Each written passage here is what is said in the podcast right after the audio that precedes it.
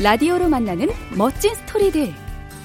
KBS가 새롭고 매력적인 라디오 드라마 극본을 찾습니다.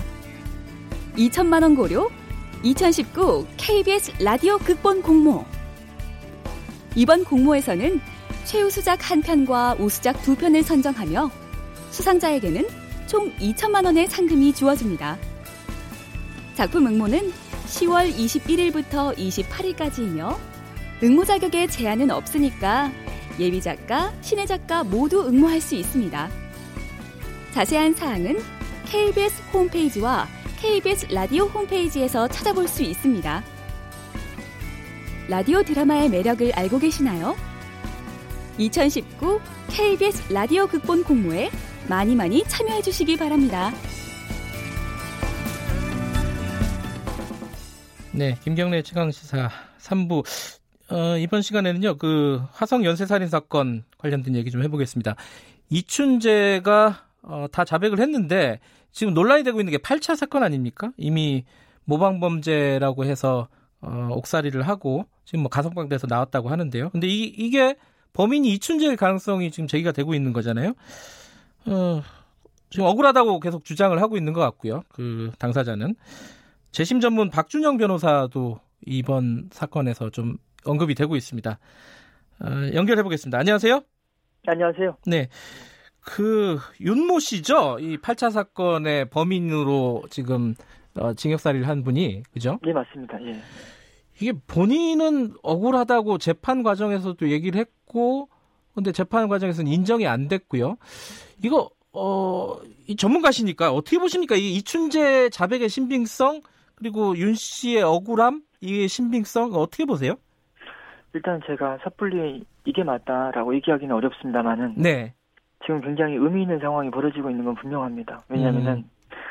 이춘재의 자백이 밖에서 나온 게 아니라 경찰 조사 과정, 공권적인 조사 과정에서 나왔단 말입니다. 네. 그리고 또 온 국민의 시선이 집중되는 상황에서 네. 경찰이 이미 형이 확정된 사건에 어, 시- 그 범인이 있음에도 불구하고 네. 이춘재로 하여금 뭐 어떤 자백을 유도했다라고 보기도 어렵거든요. 네. 그리고 이춘재 자백의 구체적인 내용이 나오고 있긴, 아- 있진 않지만 네. 자백이 추상적이고 막연한 것 같진 않아요. 음흠. 굉장히 뭔가 구체적이기 때문에 그 자백을 검증해봐야겠다라는 경찰의 얘기가 나오고 있지 않습니까? 네. 그렇다면은 이 자백은 결코 가, 가볍지 않고 그리고 음. 또그 억울하게 옥살이하신 분의 그 고문과 과혹행위로 인한 허위 자백 주장이 그 당시부터 계속 일관되게 네. 30년이 지난 지금까지 이어지고 있거든요. 네. 이것도 정말 가볍게 볼 수 없고 음흠. 이게 이제 합쳐진다고 봐야 됩니다. 음흠. 이춘재의 자백을 보강하는 증거가 윤모 씨의 지금 억울하다는 주장이고 네. 윤모 씨의 억울하다는 주장이 지금까지는 의미 없다라고 배척됐지만 이춘재의 자백이 나온 상황에서 이제 이걸 뒷받침해 버리는 거죠. 근데 이게 합쳐졌을 때 이 의미는 가볍지 않죠. 예. 그런데 일단 그 고문이라든가 어, 강압적인 수사 부분은 주장이 있었는데 법원에서 인정을 안 했단 말이에요. 지금 그러니까 증거가 없다는 거 아닙니까? 그 부분은? 30년 전입니다. 그렇죠. 재심 지금 하고 있는 사건들 뭐 시국 사건뿐만 아니라 제가 진행했던 재심 사건도 당시 가혹행위 주장을 했음에도 불구하고 네. 또 그런 정황이 충분히 드러남에도 불구하고 다 그 당시에는 배척되거나 네. 의미 있게 받아들이지 않았거든요. 네. 근데 물론 그 당시에 배척했다고 해서 그걸 갖다가 이제 뭐 의미 있게 뭐 볼 수도 있겠지만은 네. 그때랑 지금의 어떤 인권의 수준이나 음흠. 그리고 또 어떤 그 당시의 과학 증거를 바라보는 관점이나 네. 또 자백의 어떤 의미, 의미에 대한 어떤 그 판단이 얼마든지 네. 달라질 수 있습니다. 네. 근데 이게 경찰이 지금 의지가 있으면요. 당시에 네. 이제 이건 좀 어려운 얘기지만 뭐 중금속 성분 조사한 방사성 동위원소 감별법.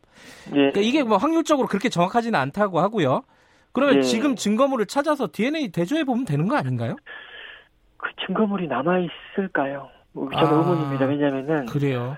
저희가 이제 그 미국에서 이노센스 프로젝트를 통해서 수많은 사람들이 억울함을 풀었는데요. 네. 그 근거는 뭐였냐면은 그 사건의 어떤 그 증거물에서 뭐 DNA 분석을 해보니까 음흠. 어 범인이 따로 있음이 밝혀졌다 그런 경우가 많거든요. 네. 근데 우리나라는 그게 어려운 이유가 뭐냐면은 형이 이렇게 유죄 판결이 확정된 사건의 증거물은 제대로 보존하지 않는 것 같습니다. 아 그래요? 폐기를 하고 미제 사건의 증거물은 남겨놓습니다. 음. 근데 유죄 판결이 확정되면 이제 범인이 밝혀졌다라고 생각을 해버리는 것 같아요. 네. 그 증거물이 남아있지 않고 그 당시 감정 이후에 그 감정물이 온전히 지금 보존이 돼 있을까? 음흠. 감정하는 과정에서 이제 쓰여졌을 수도 있고 네. 남은 게 보관이 안 돼 있을 가능성도 상당히 높습니다. 아하. 물적 증거로 증명이 되기는 어려울 것이다. 이런 거네요. 제 생각입니다. 예. 예. 물론 뭐 찾는다는 뭐 찾고 있다는 경찰이 네. 어, 뭐 보도는 있었는데 말씀하신 대로 남아 있을 가능성이 그렇게 높아 보이지는 않는다. 네, 거네요. 제 생각입니다. 예. 그렇다면은 어, 어떤 방식으로 이게 어 뭐랄까 누명을 썼는지 안 썼는지를 확인할 수가 있을까요?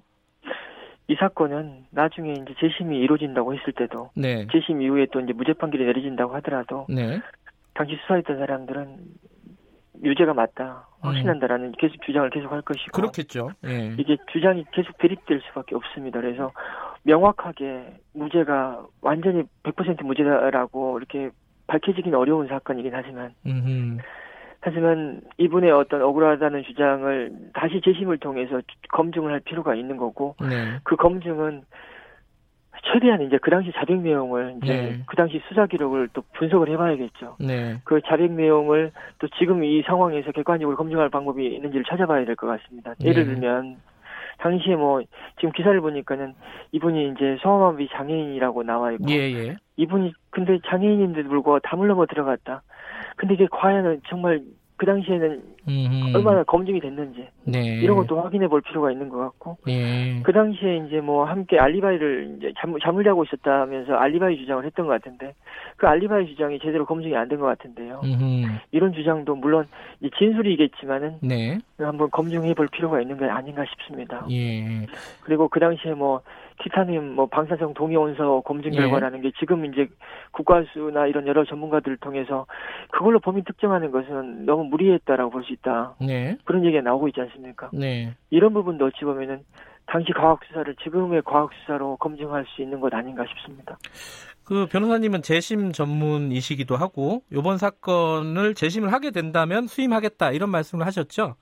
아, 그거는 이제 제가 연락이 이제 여기저기서 계속 오니까 그렇다면 예. 기자님들한테 그러면 그분과 연락이 닿, 닿는다면 네. 제가 도울 수 있는 방법이 있겠다. 음. 그래서 그 의사를 알려달라, 전해달라라고 음. 그렇게 얘기를 했던 거지. 예. 제가 이분과 뭐 이분 주변 분들과 어떤 접촉을 한 것도 아니고요. 예. 만약에 이분이 다른 변호사님 통해서 하고 있다면 제가 결례가 되는 거죠. 예. 그래서 뭐 조심스럽긴 합니다. 지금. 아, 그러니까 본인이 어, 원한다면 그 당사자분이 원한다면 어, 박준영 변호사님은 수임할 의사는 있다. 요 정도 취지시네요. 그죠? 네, 그런 겁니다. 그리고 예. 또 많은 분들이 제게 도움을 요청하고 있는데 제가 거절을 많이 하고 있는데요. 네. 이게 이제 이 사건을 좀 자발적으로 맡겠다라는 것도 어찌 보면 좀 모순일 수 있고 비판받을 부분이거든요. 아유, 그렇게까지 말씀하실 건 예. 조심스럽긴 합니다. 예. 아니 네. 그분은 어, 굉장히 고맙게 받아들여 받아들일 수도 있죠. 이게 재심을 하게 된다면 그 구체적으로는 어디다가 이렇게 신청을 하는 겁니까? 이분의 이제 그 무기징역이 예. 확정된 그 무기징역 판결이 수원지방법원에서 있었습니다. 예. 그래서 재심의 관할은 수원지방법원이 될 것 같습니다. 아, 수원지방법원에 재심 청구를 해서 재심 네. 여부, 그러니까 재심을 할 건지 말 건지를 먼저 결정하는 거죠. 예, 일단은 무기징역 판결이 1, 2심에서 항소기각, 상고기각으로 확정된 상황이거든요. 그래서 네. 수원지방법원에 청구를 하는 게 맞고 예. 수원지방법원에서 다시 이제 재심을 할지 여부를 판단합니다. 네. 아, 그래, 그러니까 재심 여부를 판단하면은 그 다음에는 어느, 어느 법원으로 가는 거예요? 그 수원지방법원에서 재심을 엽니다. 음, 만약에요, 이 네. 어떤 뭐 무죄라든가 이런 결론이 나게 되면 당시에 공권력들은 책임을 지게 되나요? 법적으로 어떻습니까? 법적으로는 당시 이제 이런 체포 강, 뭐 어떤 뭐 네. 가혹행위나 가- 고문에 대한 어떤 그 범죄가 성립하죠. 근데 이 범죄도 공소시효가 있거든요. 네. 이 공소시효가 다 지났습니다. 음흠. 그리고 이분들이 다 경찰들이 다 퇴직을 했거든요. 예. 퇴직했다고 볼 수 있겠죠. 그러면 징계를 할 수도 없는 거고. 아하. 그리고 또 징계 시효도 지났고 예. 또 이분들의 어떤 어떤 손해배상 책임도 소멸시효도 일단은 지났다고 봐야 되거든요. 결국 진실을 아는 거 그 정도에 만족을 해야겠군요. 지금 상황은. 그럴 가능성도 꽤 있어 보입니다. 알겠습니다. 오늘 말씀 감사합니다. 네, 감사합니다. 재심 전문 박준영 변호사였고요. 김경래 최강시사 오늘은 여기까지 하겠습니다. 내일 아침 7시 25분 다시 돌아옵니다.